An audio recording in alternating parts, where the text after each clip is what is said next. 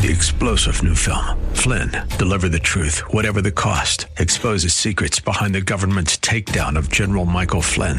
Flynn knew what the intel world had been up to. He ordered the first audit of the use of contractors. This set off alarm bells. He told the truth. He was the most dangerous person for Donald Trump to hire. They had to get rid of Flynn. Flynn, Deliver the Truth, Whatever the Cost. Available now. Watch it today. Go to Salem Now dot com. Salem Now dot com. The views and opinions expressed by Rob Black and his guests are not necessarily those of the Wall Street Business Network, this station, its management, owners, or advertisers, and should not be construed as legal, tax, or investment advice. Always consult with the appropriate advisor before making any investment or financial planning decision. Insightful. Informative.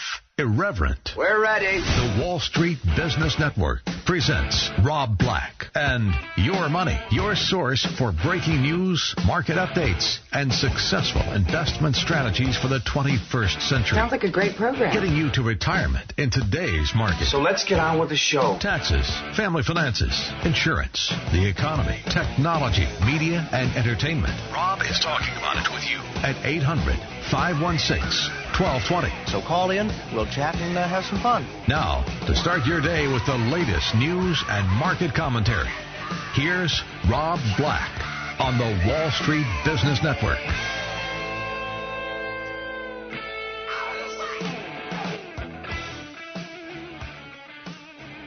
I'm Rob Black, talking all things financial, money, investing, and more. Thanks for listening to the show. Anything you want to talk about, we can talk about. Markets are getting pretty much so whacked. A disappointing end to Wednesday's trading carried through to this morning. Oil prices have sunk below twenty-seven dollars a barrel. Hong Kong's Hang Seng declined almost four percent. Its first day of trading since being closed for the Lunar New Year. Year of the Monkey starts off poorly. Japanese yen has continued to rally against the Bank of Japan's wishes and against its, the wishes of traders who are trying to do a carry trade. Sweden uh, took their key lending rate further into negative territory, negative fifty basis points. So that's on the banks and not on individuals.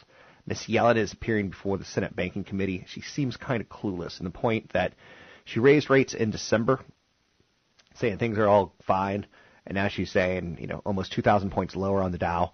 Uh, we're a little concerned about the world.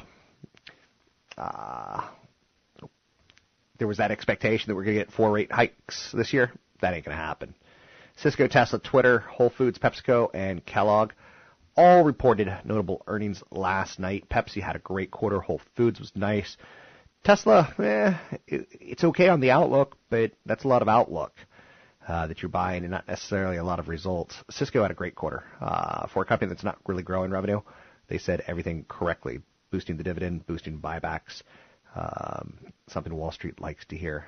Let's bring on C F P Chad Burton, talk a little financial planning with Mister Burton.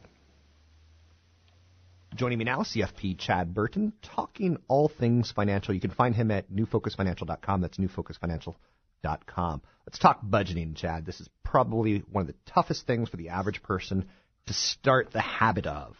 Um, I know it was tough for me, and then you get into a relationship. You got to drag another person in and tying two budgets together into one. Let's talk budgeting. Uh, yeah, I mean, first of all, budgeting, when I think about it a lot, is when people tend to get really serious and need to get really serious. They have to get really serious is when, when it gets closer to retirement.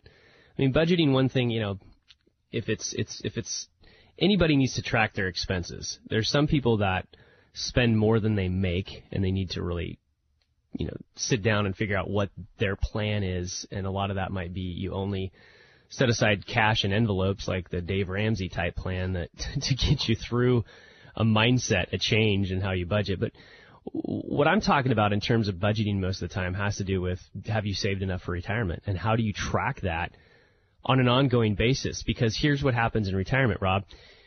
People tend to start a certain withdrawal plan year one of retirement. Year two and three, fine. Year four comes along, and they start to feel the effects of inflation. They get a couple of years of, of health insurance increases. Uh, travel costs are going up a bit.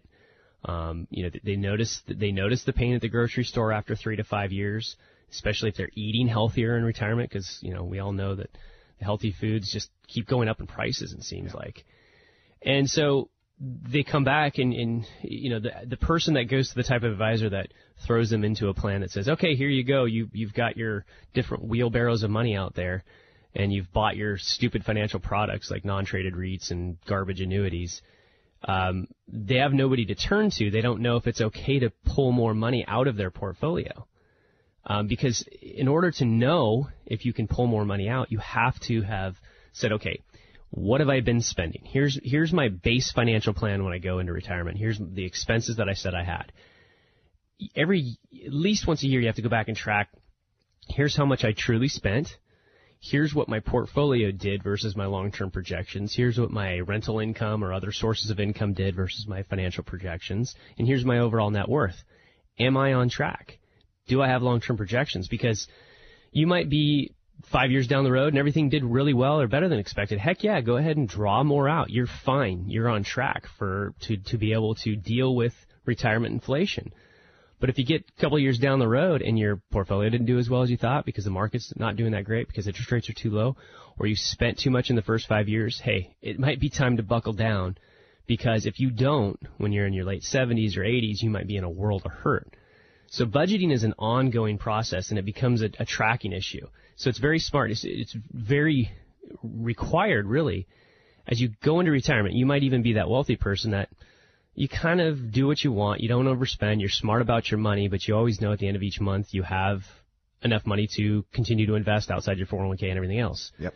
Even that person needs to go list all of their expenses and say, okay, what am I doing now that I won't in retirement, or what am I going to do in retirement that I'm not doing now, which is your hobbies, your charitable intents, your, you know, helping the grandkids, traveling. It's really careful, because I'm telling you, I've seen plans where a ten thousand dollars difference goes from, you know, the plan's okay to the plan is not working. You're running out of more money and you're doing a reverse mortgage at age eighty-five. You know what I hate about doing budgets is I see how much I spend on alcohol, and I have a problem. There we go. Just let it out, Rob. Everyone should know. I am your counselor. real, real quick, any thoughts on Mint dot com as a budgeting tool? Um, no, I think it's great. I mean, obviously, Mint Start. was bought by Intuit, yeah. so it's it's fine. We have a our clients have access to a, a wealth management site that does uh, budgeting and all of their financial plan. In fact, it updates it all the time, so they can always see where they're at. So we've got a tool that's even a little bit better than that. Um, but it's it's a great way to start. People just have to get, you know, aware of the security around it. A lot of people get on it and, and they give up too soon because it takes a lot of maintenance, Rob. I mean, you're you're going to have to say, I'm going to set aside an hour a week for the next three to six months, making sure it's tracking everything I'm spending and putting it in the right categories. Yep. And then it'll eventually get to know you. Right. But it, there's still some maintenance in, involved, so you have to set aside time to do it. Yeah, like otherwise, what, people sign up for it, they get everything in there, and then they, you know, kind of give up. The Little Holly Market store is not groceries; it's alcohol. Like, I had to tell Mint that I have a problem. That's not cool. Scotchy Scotch. Scotch, Scotch, Scotch. It's C F P Chad Burton. You can find him at new focus financial dot com. That's new focus financial dot com. And I'm Rob Black, talking all things financial, money, investing, and more. You can find me online at rob black show dot com. Jobless claims fell sharply last week, and a good sign for the job market. Fewer Americans applied for unemployment benefits last week, and a sign that things are starting to get a little bit more stable for the job market. That low number basically suggests that companies are holding on to workers and looking to hire potentially more. You're also seeing a lot of people quit their jobs in anticipation of getting a higher-paying job, which should be good for the economy. Tesla Motors will begin accepting reservations on its mass-market electric vehicle in March. Um, it's going to be the Model three. It's probably not going to come out until two thousand eighteen, early two thousand eighteen. Um, it'll start about at thirty-five thousand dollars after tax rebates. Uh, you need a one thousand dollars deposit starting March thirty-first or April first. Uh, Starbucks is trying to cash in on Valentine's Day. Love this. Um, they've introduced a lot of chocolate drinks, and they're trying to get people to come in in the evening to have a lovely chocolate drink on your Valentine's Day date. Oil falls today on U S supply record and weak demand outlook. Everyone's saying back half of two thousand sixteen. There are some rumors now that OPEC are trying to achieve a consensus to freeze oil production. We'll see if that's able to firm up into a from a rumor into a reality, which would obviously be good for the price of oil, which seems to be dragging the market lower. speaking of dragging the market lower, it's it's pretty bad out there. It's been a bad start of the year. I love it because I'm still investing in my four oh one k. I hate it because psychologically I know it, it, it weighs on people. But markets are all down pretty aggressively today, uh, down two percent plus on the Dow, one point eight percent on the S and P, one point five percent on the NASDAQ. ten-year Treasury sits at an egregiously low one point five eight percent. It needs to be around two point three where it was in December. I'm Rob Black, talking all things financial, money, investing, and more. When we're all in line for the throne, but I know it's not for real.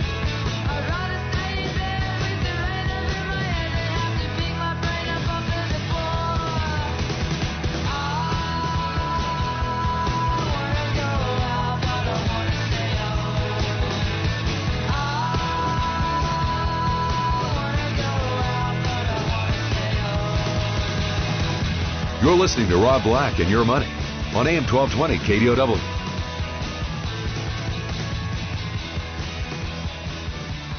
Welcome in, Rob Black and Your Money. I'm Rob Black, talking all things financial, money, investing, and more. Smartphones are starting to kill off the fashion show. The first big show of Fashion Week in New York will not take place in a traditional space.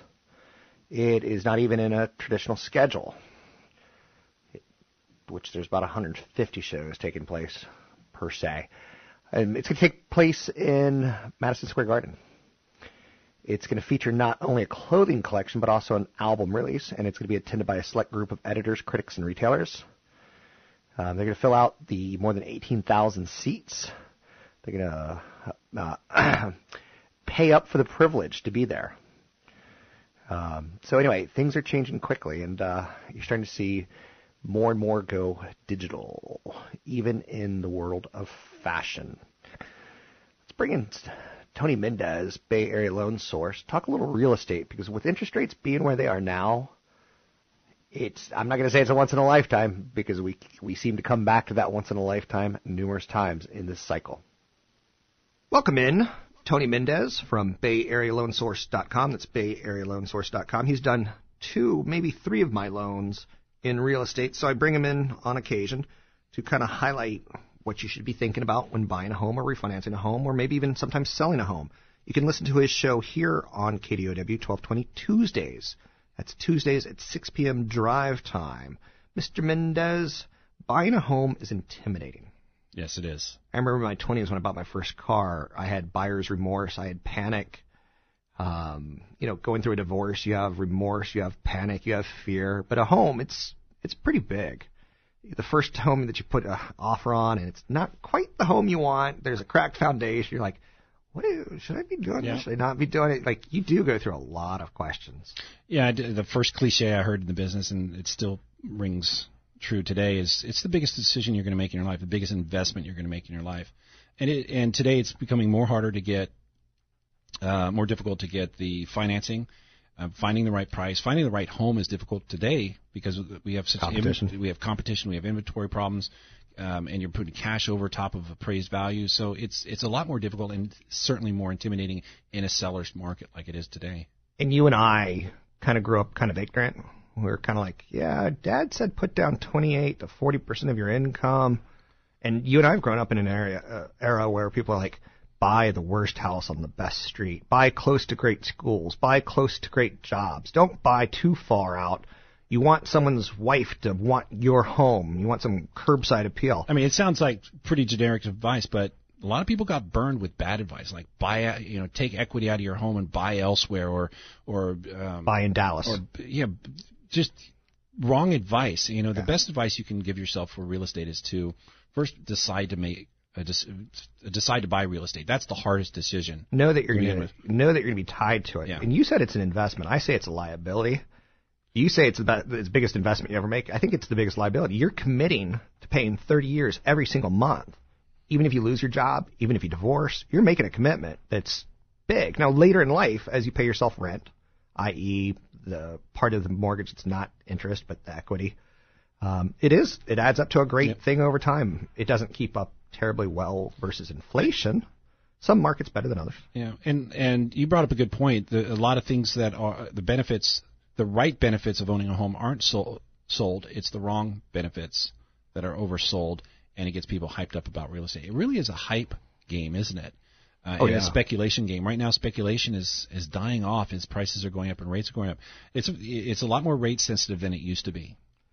I'm um, because we have such high prices, and this is what I fear in this type of market right now, is that we are so rate sensitive, and we're so sensitive to alternative types of financing like ARMs, and there's no neg A M S anymore. There is still interest only, so people are sensitive to those, but they also are sensitive to the payment and the fact that the prices have gone up and are going to go back up to where they've been. It, if, it's a tricky market. If you live in an expensive area, you're looking for expensive jobs to be created. If you're living in Stockton, you're looking for a doubling of minimum wage. Like, there's little keys and hints that you could think about. Um, I could tell you that my industry, the financial world, has some slimy people.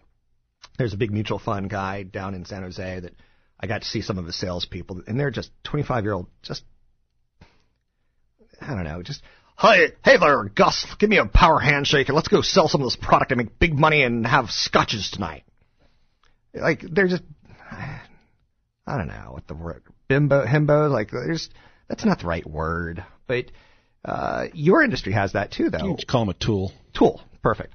Your industry's got these tools that are like, you know, all I got to do is do one mortgage, and I can fly to Hawaii and smoke weed and come back and do one mortgage. And, you know, hey, I used to be a mechanic, but now I'm going to be a mortgage person. I know a woman who's a housewife, and she's getting her real estate license simply because it's a little extra money. And she's competing against people who have been in this industry forty, fifty years, super experienced. She's got none. She's going to fail, in my opinion. With that said, maybe she sells one else. Yep. Um, she's got a heart of gold, and she networks really well with mothers. So maybe she does well. You know, that, but there's some barriers to entry. I'd get into the real estate, that side of the real estate business, if I had a larger network. Uh, and I've been in my city for a long time. I'm a mom, and and I know a lot of people, and I know how to network. You know, that's a great way to start. There's a lot of people who still want to yeah. get into real estate because there is a lot of money to be made in this in this industry. Um, the mortgage industry is more of the sales part. Real estate's all about this. The selling side is all about how who you know. One of the first questions I would ask a potential realtor: tell me the three best streets, tell me the school scores, and you know, don't show me a big kitchen. I don't care. Show me the best streets that everyone wants, that has no inventory. That's where I want to be. That has been Tony Mendez. Tony Mendez has been sitting in with me. He works with Bay Area Loan Source dot com. He is a lender, Bay Area Loan Source dot com. I'm Rob Black, talking all things financial, money, investing, and more. The jobless claims fell sharply last week, in a good sign for the economy. Um, somehow, some way, some shape, some form, even though these things could become a self-fulfilling prophecy, the domestic economy appears to have withstood the pressures created by a slowing Chinese economy, fragile growth in Europe, and a meltdown in developing countries such as Russia, Venezuela, and Brazil. The consumer in the United States continues to be a critical core of strength. Retailers and restaurants accounted for roughly two-thirds of the net job gains last month. Not exactly exciting, huh? If you get where I'm going at with that. Um, other stories of note today, and there's plenty. Um, obviously, oil falls under twenty-seven. Dun, dun, dun. It's kind of crazy. Um, twenty-five, twenty to twenty-five is where people see, an, not an absolute, but a bottom.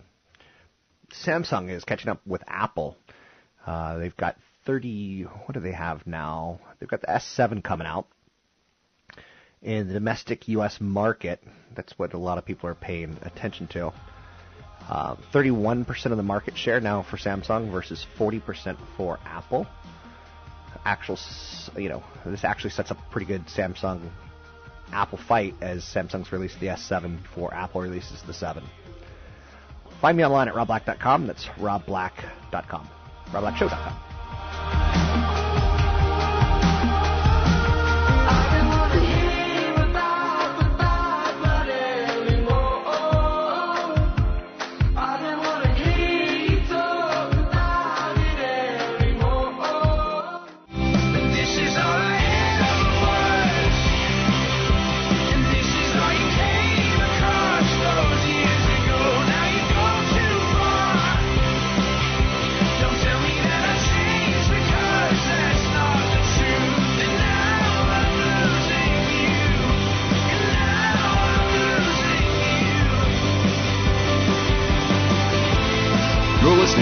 Black and Your Money on A M twelve twenty K D O W.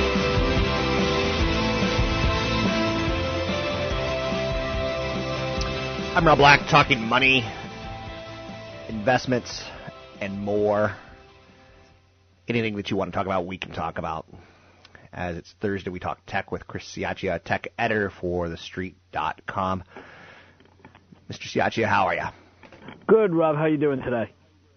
I'm doing well. I'm getting fired up about uh, Elon Musk and his uh, propaganda slash headlines. He's losing billions, but he, he rolls on.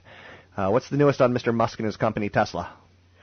So the fourth quarter was uh, another miss for Tesla, badly. They missed on, on revenue and earnings, but everyone's excited this morning because they said they'll deliver between eighty and ninety thousand cars, which is significantly more than what Wall Street was expecting for twenty sixteen. So right now investors are happy, and Elon is sitting pretty. Uh, and last night he also came out and said, Uh, you can pre-order the Model three, which is going to be their next car, for just one thousand dollars at the end of March. So, you know, everything, you know, right now is hunky-dory for Tesla, but we'll see what happens uh, when they actually unveil the car. What is the expectation for um, the Model three? Is it going to be two thousand seventeen, two thousand eighteen? Where are we at with that? Tesla continues to re- reiterate that uh, production deliveries will start Uh, in the latter part of twenty seventeen. Elon has had the horrible, horrible history of overpromising and under-delivering on dates. Um, so right now the street is skeptical on that, um, but Elon was very confident that they would be able to do late twenty seventeen. You know, people that I've spoken to think it's probably more towards, you know, the early part of twenty eighteen, uh, maybe even, you know, later than that. But, you know, a thirty-five thousand dollars car, um, and then you have the incentives, is really key towards Tesla's future. So if they can stick to the twenty seventeen timeframe, uh, I think that bodes well for the company, but it remains to be seen whether they can actually do it or not. How is their Model X playing out? Is it is it is it a solid vehicle? Is it getting good reviews? Because I haven't really heard much about it.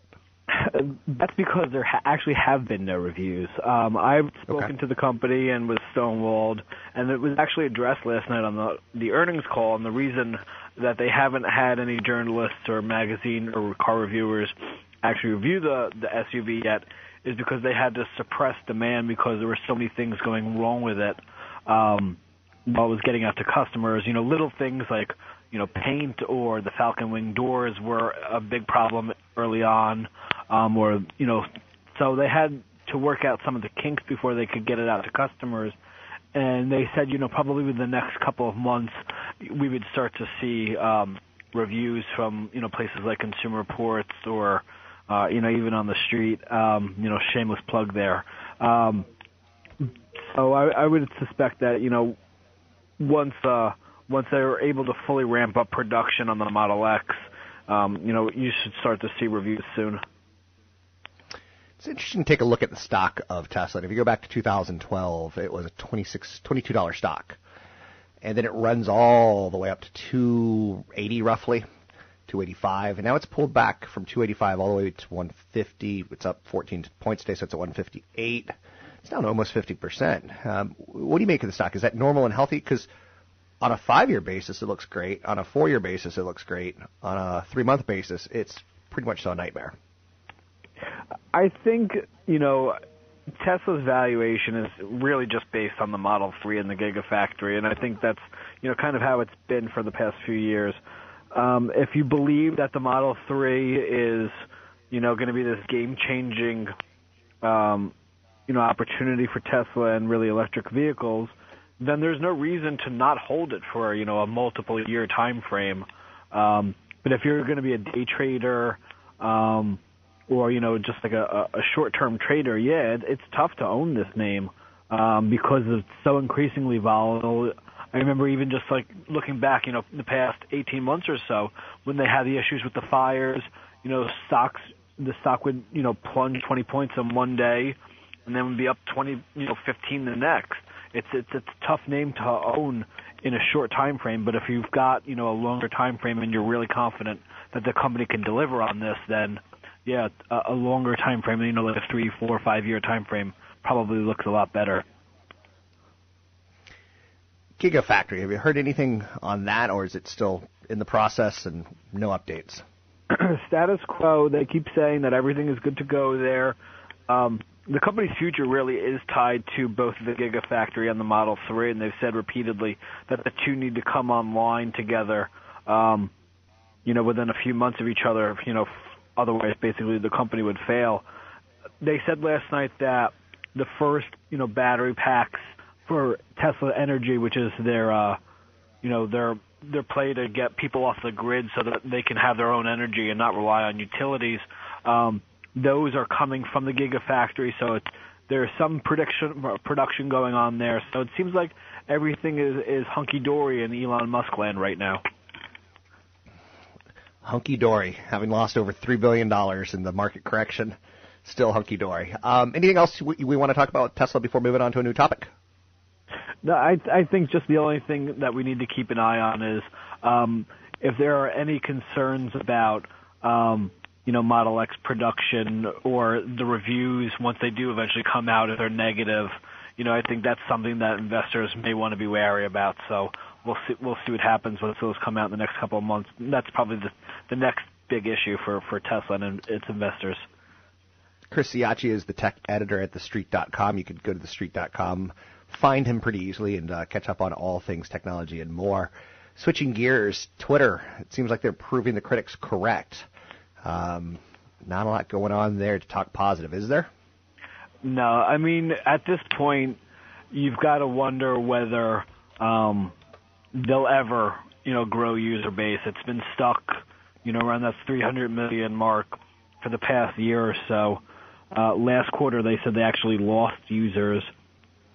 But in January, uh, or last month, they said, you know, they saw some of those come back. It's just, I mean, it's a very good business. You know, they grow revenue pretty healthy, but they just can't grow the user base. And they constantly talk about the logged out users, of which they have, they say they have half a billion of. But if, you know, from a Wall Street perspective, they just don't care. Um, they're focusing on real time, you know, but you got to wonder whether We, the people that I've spoken to, you know, whether they're journalists or traders, and I always ask them the same question. If you weren't doing what you would do, would you pay attention to Twitter? And the answer is always a resounding no. So I just I don't think there's the opportunity for them to materially grow the user base. And if you see the, the company's market cap continue to slide as it has, you got to wonder whether um, either private equity comes in and chops them up, or maybe somebody, you know, takes a strategic stake or an activist comes in, but I just I don't see it happening um, where they're ever going to be as big as um, Instagram, much less Facebook. Now, I'm not, I'm not challenging you. I'm just let's try to have a conversation about this. I heard Kevin Hart interviewed not too long ago, and he was talking about how many millions of people he has on Twitter, and he's like, well, I just did a movie for Sony, and, you know, I have to go and do media press and everything, but I'm not giving them my t- my Twitter. He's like, that's a separate brand. That's a separate business. That's that's if they want that, they have to pay for that. And you and you do see successes on Twitter tied towards people under thirty. You know, Kanye West says something and the world freaks out. Could this just be that you and I don't get it because we're old and we're not following comedians who actually have big sway and can get people to movies and can get people to buy, you know, tchotchkes, so to speak? See, that's that in lie comes with this this whole logged out um, fiasco that Twitter is constantly trying to, to portray to the market, and it's just not buying it. There is okay. reach for people on there. Um, it's just it's it's tough to actually get people to actually log in. Um, it's a good business, but I just I don't see it happening. Um, where these people are actually going to start actively engaging on Twitter. They might look at Kanye's tweets, you know, every now and then, or they see them on T V or whatever, but they're just not going to the platform, and that's what Wall Street cares about right now. Anything else on Twitter? You think Jack Dorsey's probably shaking his head wishing he didn't, he didn't take the C E O role? No, I mean, Jack founded this company nearly nine years ago. I think his resolve here is, is as strong as ever. Um, speak, people that I've spoken to say he's not wavering just because the stock price is down since he's come on since the summer. Um, we'll see whether some of these changes, you know, take any effect, but, you know, I'm not too optimistic about it. Okay. And so maybe the, maybe now's the time to get optimistic. When Chris is pessimistic, now's the time to be the ultimate contrarian. Um, it's cheap, right? Like, could Apple or Google have any interest in, in acquiring three hundred million eyeballs? You know, I can't see Apple doing it because, you know, their software lately has been sort of like a nightmare, um, and they just don't seem to have any interest in advertising. Um, they shut down their iAd unit. I've always thought that, you know, Google would, you know, eventually buy them if the market cap got low enough. But they have a deal for um, integrating tweets, so why do you go, need to go out and buy them? Um, I've, you know, postulated that maybe, you know, a company like a Bloomberg, um, a news organization would buy them. Um, there's a really good piece in the New York Times today that suggests that maybe Twitter should just become, you know, like the next Wikipedia. Um, so, I mean, it's tough. It's tough to see who um, can go out and potentially buy them. There's, you know, there's always probably somebody out of left gotcha. field, but it's tough right now. It's Chris Ciaccia, tech editor for the street dot com. Thank you so much. You can find him at uh, the street dot com, and I'll tweet out this interview in a couple of hours.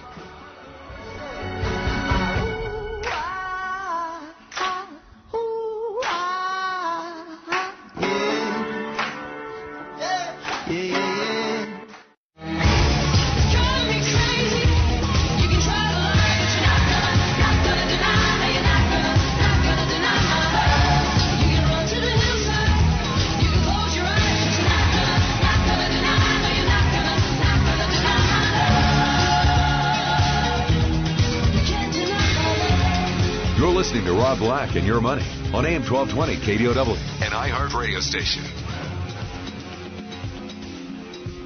The Titanic two. No, not a movie, but a replica of the doomed ship is set to set sail in twenty eighteen. Huh. I don't know how I feel about that one.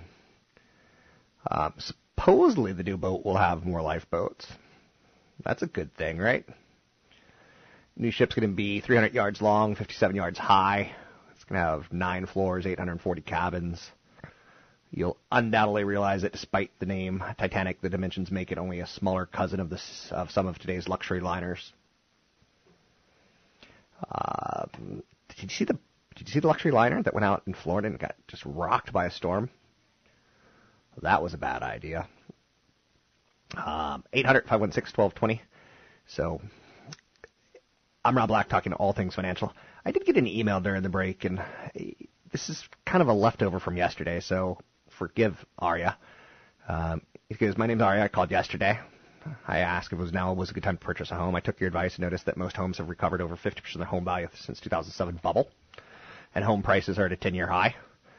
You and many others bought in during the recovery, but now the window has closed for that opportunity. Much like stocks, buying at a high would be a terrible strategy. However, it's ambiguous the direction in which home prices will go at this point. Which macroeconomic events are worth focusing on now in order to decide whether buying now at low rates and assuming home prices will continue to rise, or to predict another housing bubble around the corner and wait for a low point. I've considered buying a home and observing the ten, twenty-year outlook and assume that these fluctuations will fix themselves. I figured if you're in for the long haul, what happens five years in the future should not matter as much as a twenty-year evaluation. I'm afraid that much of the home prices are inflated and have reached a peak. In that case, I might end up paying more than my home is actually worth in the coming years. Thanks for reading my inquiry. Um... So a lot of the same information I gave you yesterday is going to be the same advice I give you today. You're never going to know when there's top. Um, you know, you went to Zillow like I told you to, and you looked at, you know, the last ten years where, you know, home prices were, and then they fell aggressively, and then they've recovered probably to that point. San Diego is kind of considered a luxury market, high-end market. Um, you're never going to have a right answer. So first and foremost, buy what you can afford, and that's probably the best thing I can tell you. If your mortgage payment is going to be three thousand one hundred dollars a month, and that includes taxes and everything else, if it's somewhere between twenty-eight and thirty-five percent of your income, that's great. If you feel you're going to have to not fund your four oh one k, don't do it. There's no shame in renting. There's no shame in looking in other ideas as well. Um, you can buy out of market. You don't have to buy in your market. Um, I don't, in the Bay Area, there's cities that are, you know, sixty miles away, like Stockton and Tracy, that people bought into thinking like, well, you know, it's, it's what I can afford. Uh, you, you don't want to do that. You want to buy where there's houses, uh, where there's jobs. You want to buy close to a university if you can. So you may not be able to afford San Diego, and you may have to look at other areas. I had a friend who was a cop, a citizen on patrol, um, in Oakland, and he ultimately bought a home in Florida that he's going to retire into, and he's Airbnb-ing it and V R B O. Um, he's, you know, getting some rents for it now. He can afford the payment, and that combined with his rent in Oakland, it's turned out pretty good for him. I wish that there was another way of saying this. Um, you know, buy what you can afford.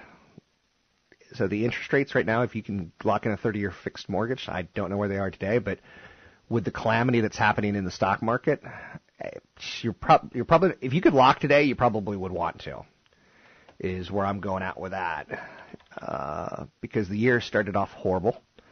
People are running for the exits, which is great. Um, you're seeing the ten-year Treasury sits at one point five eight percent. I have to imagine thirty-year mortgages are probably around three point seven percent right now. That's a pretty good rate. You might be able to get better depending on your credit uh, rating and such.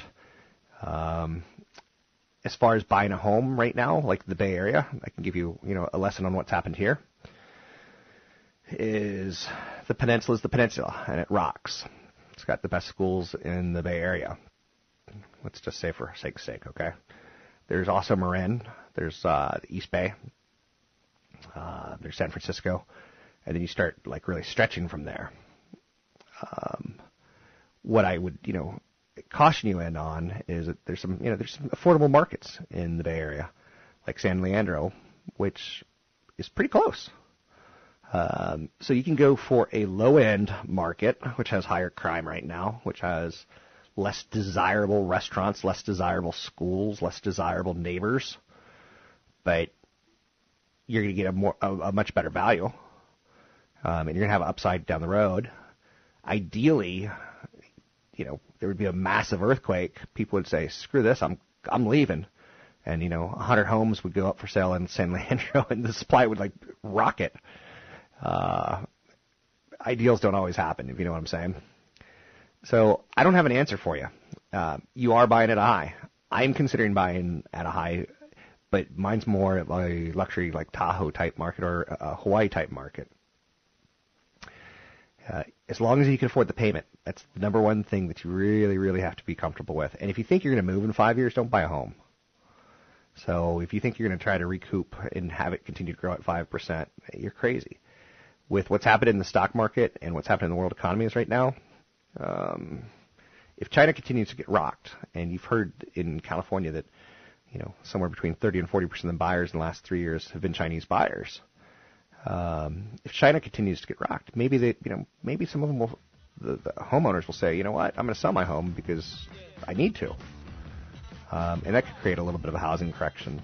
In the end, buy what you can afford. You don't have a crystal ball. I don't have a crystal ball. You can find me online at rob black show dot com. That's rob black show dot com. If you need a financial planner, check out Chad Burton at new focus financial dot com. That's new focus financial dot com.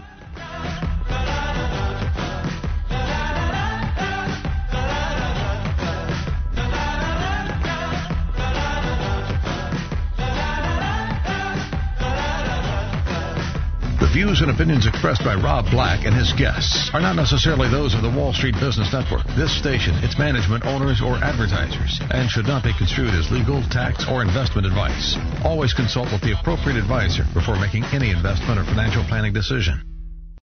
Three-star General Michael J. Flynn, head of the Pentagon Intelligence Agency, knew all the government's dirty secrets. He was one of the most respected generals in the military. Flynn knew what the intel world had been up to. He understood its funding. He ordered the first audit of the use of contractors. This set off alarm bells. The explosive new documentary, Flynn, Deliver the Truth, Whatever the Cost, and covers the facts behind this scandal. Flynn told the truth. He was the most dangerous person for Donald Trump to hire. I find out the worst enemy that I'm going to face in my life is right here in America. They took my assessment and they wanted me to change it. And I was like, I'm not changing it. They had to get rid of Flynn. With in-depth interviews, archival footage, and never-before-seen personal records of the man behind the headlines. I just felt like I was drowning. Flynn, Deliver the Truth, Whatever the Cost. Available now. Watch it today. Go to Salem Now dot com. Salem Now dot com.